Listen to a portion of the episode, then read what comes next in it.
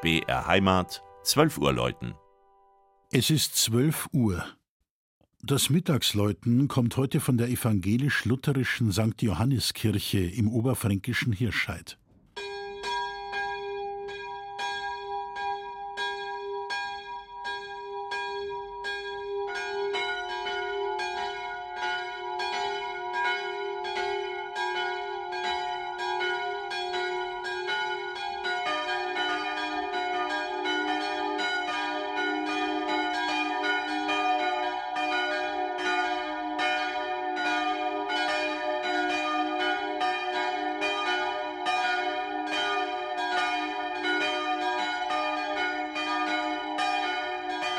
Aus der Not geboren.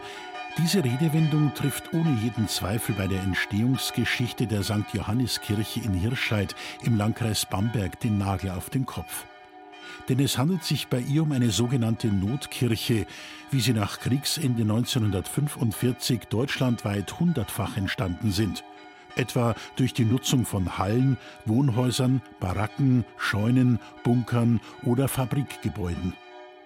Das Kriegsende brachte viele Heimatvertriebene ins Regnitztal, darunter auch evangelische Christen. Deren Zahl wuchs ab 1945 dort massiv an.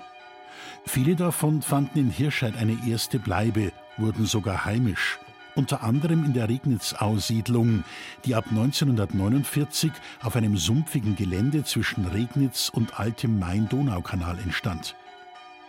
Die St. Johanniskirche ist bayernweit eine der letzten Notkirchen, die sich fast unverändert erhalten hat und wo bis heute zudem Gottesdienste gefeiert werden. Der kleine Ziegelbau, Jahrgang 1948, wurde nur knapp ein Jahr lang durch eine Orgelbaufirma genutzt. Ab 1953 hat dort kurzfristig sogar ein Schuhfabrikant seine Waren produziert. Nach erneutem Leerstand erwarb im Juli 1954 die evangelische Gemeinde die leerstehende Werkstatthalle, baute sie in ein Gotteshaus um. Der Architekt Albert Köhler ergänzte dabei den Flachbau um einen Glockenturm.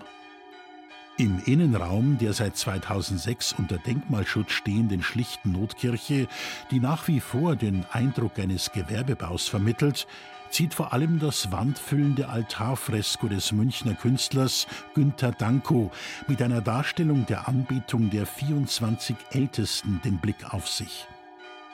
Im Turm der St. Johanniskirche hängen drei Glocken. Zwei davon sind Stiftungen aus dem Jahr 1956. Die dritte und größte Glocke hat sich erst Ostern 1981 hinzugesellt. Sie trägt die Inschrift Pax Vobiscum. Das Mittagsleutners Hirscheid von und mit Christian Jungwirth.